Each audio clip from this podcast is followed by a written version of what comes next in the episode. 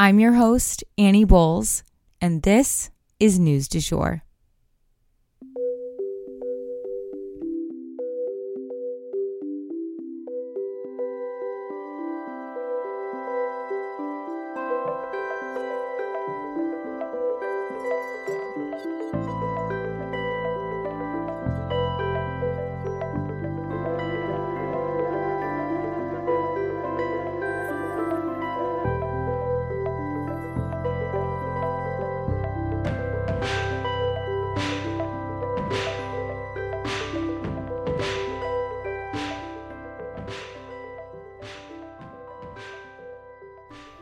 Hey, you guys, and welcome back to the News du Jour, a calmer space to consume the news.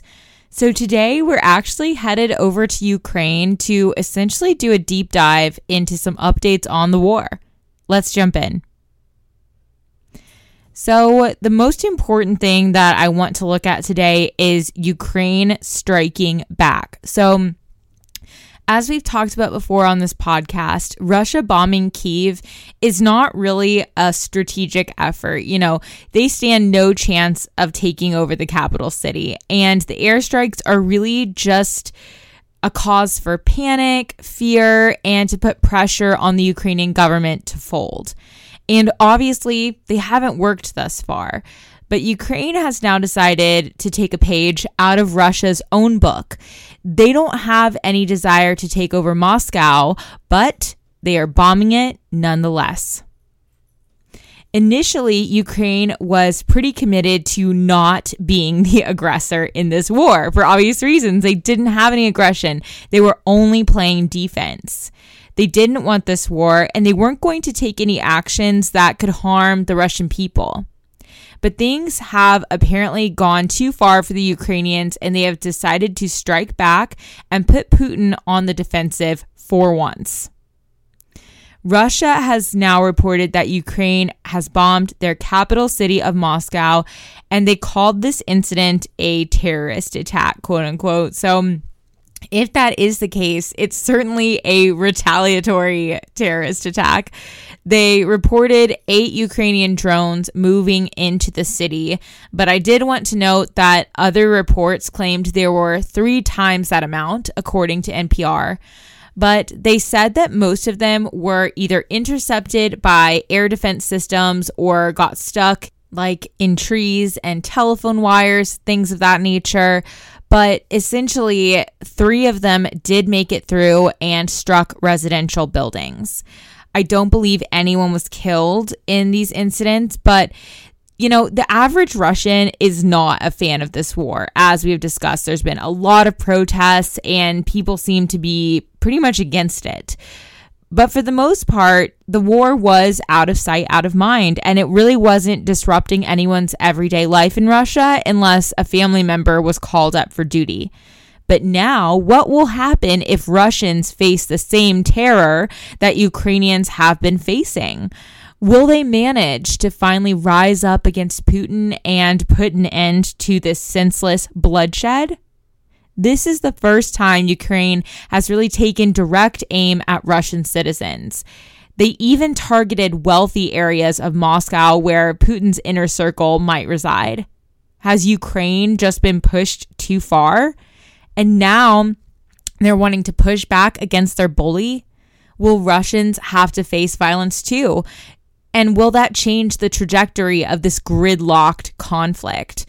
Only time will tell. But as always, we'll definitely keep you guys posted on any further attacks on Russian citizens.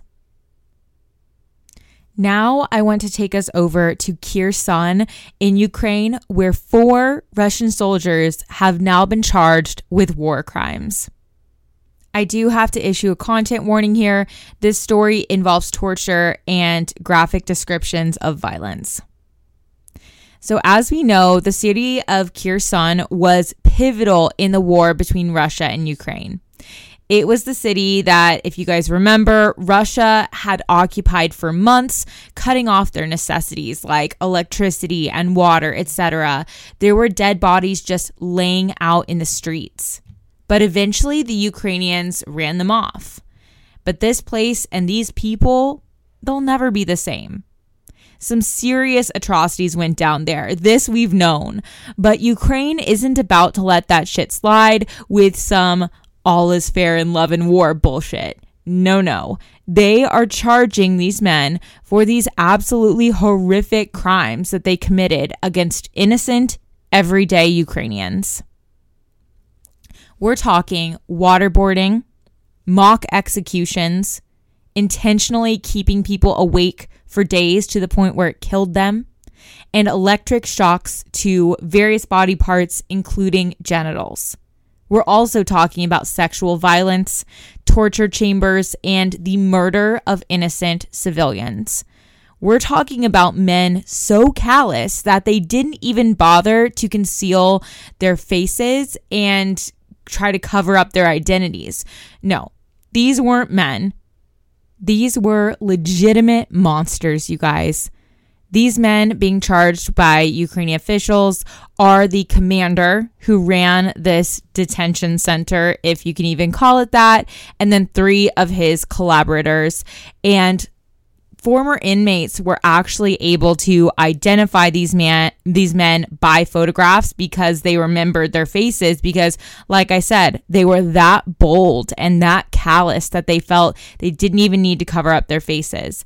Now a bunch of people who were working in these facilities did cover their faces. So we'll probably never know those people's identities, but imagine the fear and horror of all these figures standing around you, torturing you, most of them masked.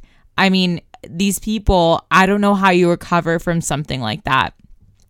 Unfortunately, these men have now escaped and may never be found and forced to face the music.